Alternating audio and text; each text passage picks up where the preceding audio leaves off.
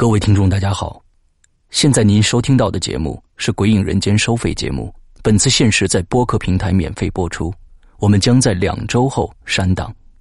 如果您想保留此节目，请尽快下载。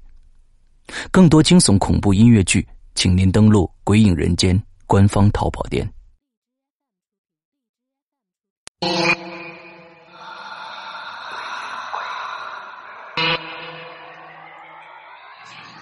第七季，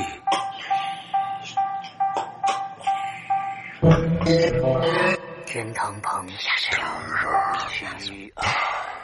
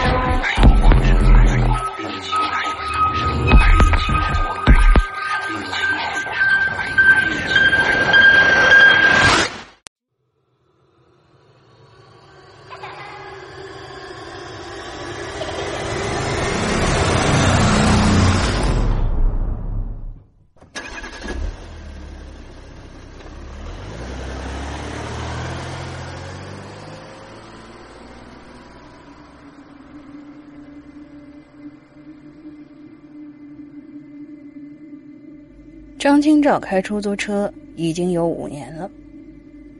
没活的时候，他就经常能听到其他的出租车司机讲一些稀奇古怪的事儿。有个司机说，他有一次晚上拉了一个头发很长、满脸疙瘩的年轻人，一看就知道是个地痞。果然呢，到了目的地之后，那个年轻人一边开车门下车，一边就跟他说：“大哥。”下次一块给你啊！这司机没敢说什么。大约过了两个月之后的一天晚上，他又拉了一个乘客，感觉有点面熟，却一时想不起来在哪儿见过。下车的时候，那个人就跟他说：“大哥，下次一块给你啊！”他一下就想起来，这家伙不就是两个月前坐车不给钱那地痞吗？他不由就嘟囔了一句：“这他妈已经是下一次了。”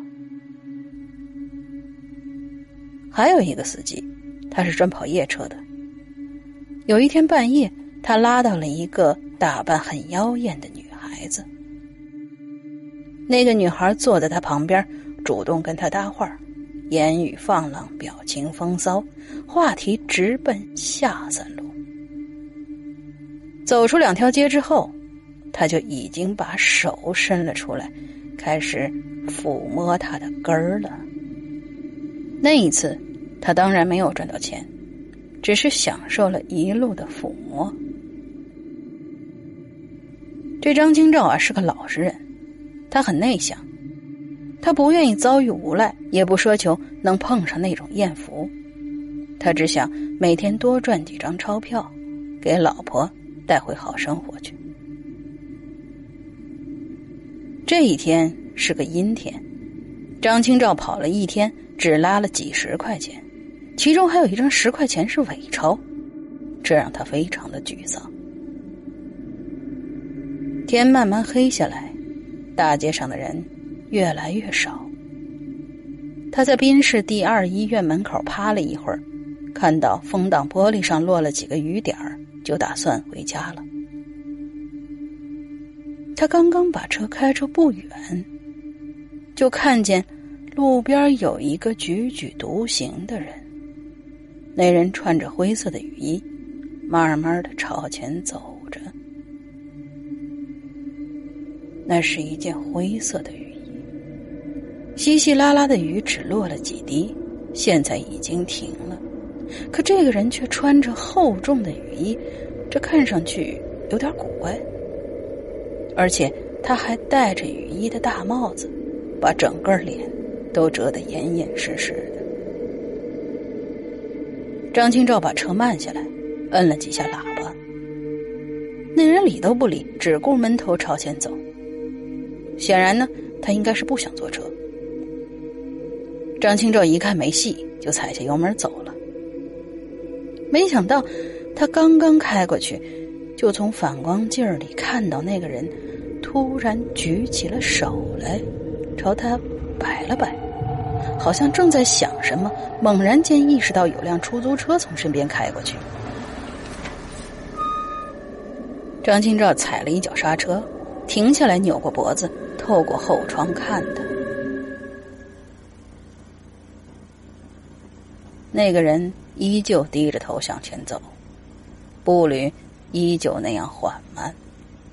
张清照甚至开始怀疑，他刚才摆手不是想要车。终于，那人走到了车旁，伸手拉开车门，低着头。慢慢的钻了进来，他坐在了张清照旁边的座位上，又慢慢的抬起了头，直视着前方。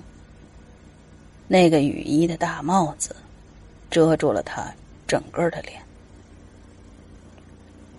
说：“你上哪儿去？”张清照小心的问着。那人没说话。只是抬头朝前指了指，张清照只好朝前开去。整个这一条路上，这个古怪的乘客一直没有摘下那雨衣的帽子，也一直没有转过头来。张清照也始终没看清他的脸。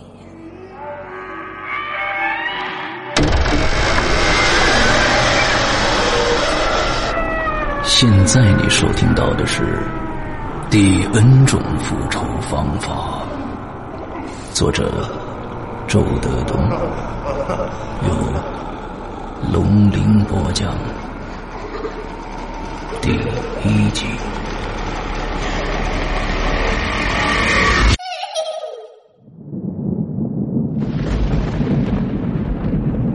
玻璃上的雨滴又多了几颗。张清照打开雨刮器，刮了几下，又关掉。他朝前开出了几条街，这个顾客却始终不说话，也不指路。张清照就有些不安，他又问了一句：“师傅，还是往哪走啊？”那个人又慢慢抬起了胳膊，朝前指了指。张清照没办法，只好一直往前开。渐渐的，路上没有人了。渐渐的，两旁的路灯也没了，只有车灯的光，惨白的照在路面上。张清照就开始胡思乱想：这家伙会不会……是个地痞呀！也许他头发很长，满脸疙瘩。下车的时候，他会突然转过脸来，低低的说一句：“大哥，下次一块给你啊。”可张清照又马上想到，假如他仅仅是不给钱，那还不算什么大事。毕竟在东北，这种事儿多了去了。他怕就怕在。走到偏僻之地，这家伙会突然掏出把刀来，一声不响的刺进他的脖子，然后搜走他身上的百八十块钱，把他扔进草丛，然后再开走他的夏利车。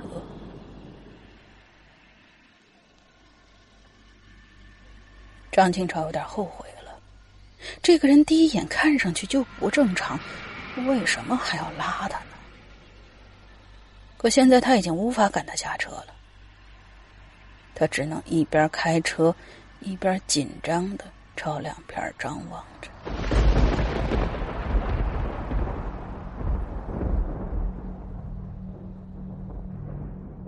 这里是市郊，属于太平区，远离市中心的。平时他也很少开车来这种地方。两边的楼房黑乎乎的，只有寥寥几户人家亮着昏黄的灯。张清照想跟这个顾客说点什么，因他把头转过来，他必须要看清他的脸。呃，叔。张清照把头转过去，挺友好的叫了他一声。这个人面朝前方。纹丝不动，好像没听到一样。张清照只能慢慢的把头转回来，不尴不尬的住了口。他的心可是砰砰砰的狂跳。他陡然想起了一个同行讲过的鬼故事。有天半夜，一个乘客上了一辆出租车，他说他要去郊区的某某村司机没多想就拉他走了。一路上，司机总闻到有一股纸灰的气味那个乘客很少说话，表情一直冷冷的目视前方。出了城之后，越走越荒凉。终于到了一个前不着村后不着店的地方，那个乘客突然伸手示意司机停车。司机停车之后四下看了看，脑袋轰的就大了。借着车灯的光，他看到路的两边都是荒地，杂乱的草丛中布满了高高低低的坟，有的坟头上还飘动着白花花的纸幡儿。他全身发冷，颤巍巍的问了一句：“您来这里是要？”那个顾客冷冷的回答：“我要烧纸。”然后他就按照表上的价钱付了车费，打开了车门走了。可奇怪的是，他下了车就不见了踪影。这司机害怕了，赶忙调转车头，想要离开这个地方。这时车里的纸灰味更大。他转身找了找，车里没有明火，也没有暗火。最后。他把手伸进了口袋，发现刚才那个乘客给的钱不见了，只有一堆纸灰。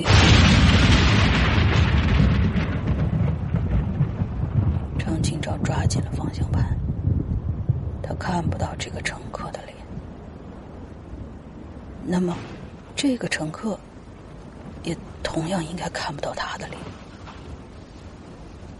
他把头微微侧了侧，偷偷的看了看对方的手，那手是他唯一暴露出来的地方。可是，那两只手太白了，他们就那样平平的放在腿上，一动不动。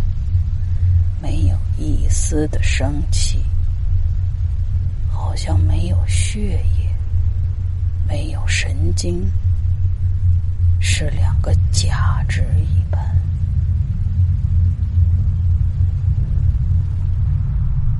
张清照收回视线，他暗暗的想着：如果这人要一直开出城的话，他坚决不能去。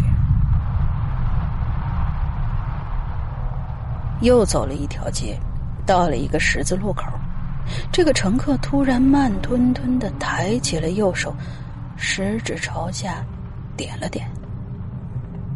张清照急忙把车靠了边停下来，他依稀记得这个地方叫王家十四。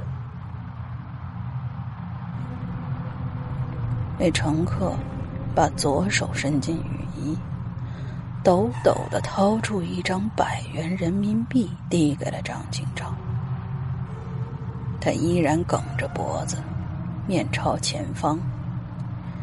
张清照还是看不到他的脸。可现在张清照已经不想看他了，他怕他看到的是一张血淋淋的脸。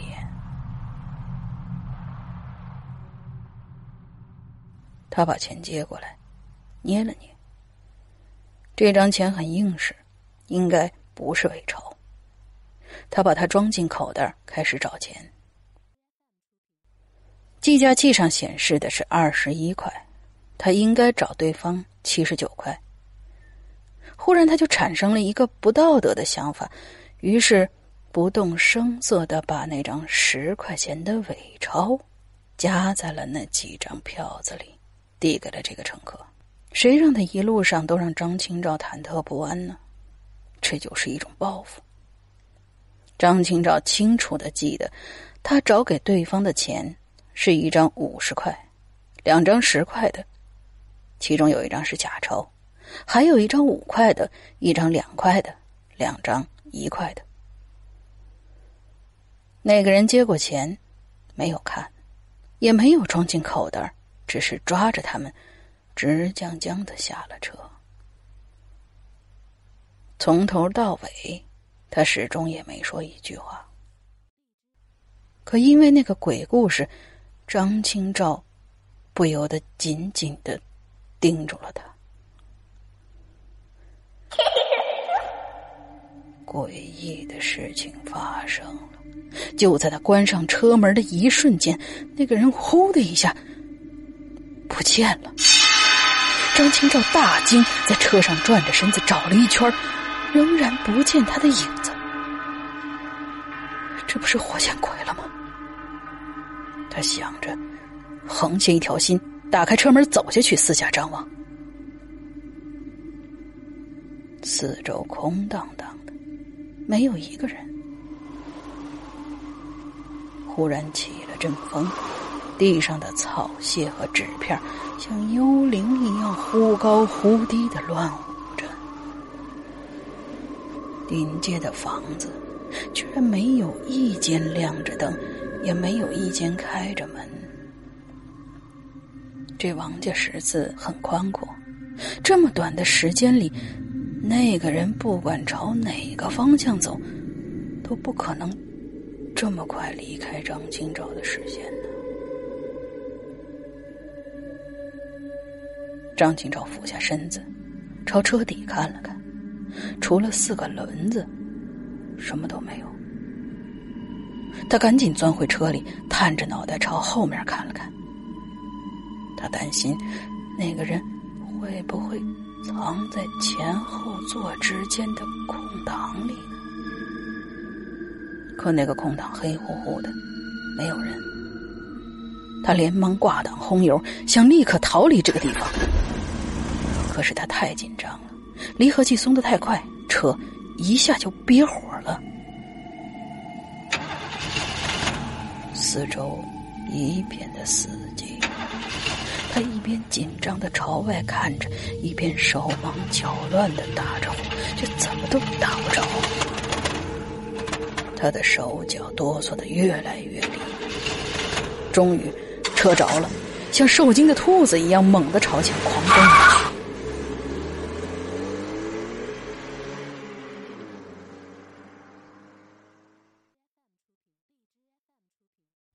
张清照直接回了家。他住在安居小区，买的是一间二手房。本来呢，他是生在农村，长在农村。前些年他做大酱挣了点钱，在别人的撺掇下，才到了城里买了这辆夏利，开始跑出租。进了家门之后，张清照的心还是跳个不停。他老婆王娟已经睡了，屋子里一片漆黑。王娟正怀着孕，离预产期还有半个月。过去，王娟一直待在农村老家，直到上个月，张清照才把她接过来，想让她在城里生下这个孩子。毕竟，城里的医疗条件比农村要好一些。张清照走进了卧室，靠在门板上平静了一会儿，然后打开灯，把手伸进了口袋他想要看看那张百元人民币。是不是已经变成了纸灰？没有，他还在，硬决决的。张清照把它掏出来，在灯光下仔细的看了看，没有一点毛病，他松了口气，又把它们装回了口袋里。这时候，王娟醒了，她迷迷糊糊的问：“嗯，回来了？啊，回来了。”王娟把眼睛睁大了一些，盯住了张清照。“你怎么了？”张清照反问的。“我，我，我怎么了？”“你这脸色太难看了。”张清照走到镜子跟前看了看。是啊，他脸色灰白，双眼猩红。他转过身来，小声的说：“啊，没事。”可能是缺觉了，睡吧。他一边说一边关了灯，脱了衣服，在王娟身边躺下来。可王娟却精神了，她说：“哎，刚才我做了一个吓人的梦。”张清照打了个冷战。什么梦啊？我梦见你回来了，穿着一件灰色的雨衣。还戴着雨帽，靠在门板，低头站着。我怎么叫你，你都不抬头。张清照全身陡然一轻，静了一会儿，王娟问他：“哎，你怎么不说话呀？”张清照实在忍不他转过身，在幽暗的夜色中看着王娟。我我我今天也遇到了一件怪事接着，他就把刚才的事儿讲了一遍。王娟吓得连声音都变了。今天怎么这么邪气啊？我也不知道。张清照话音未落，电话。突然响了起来。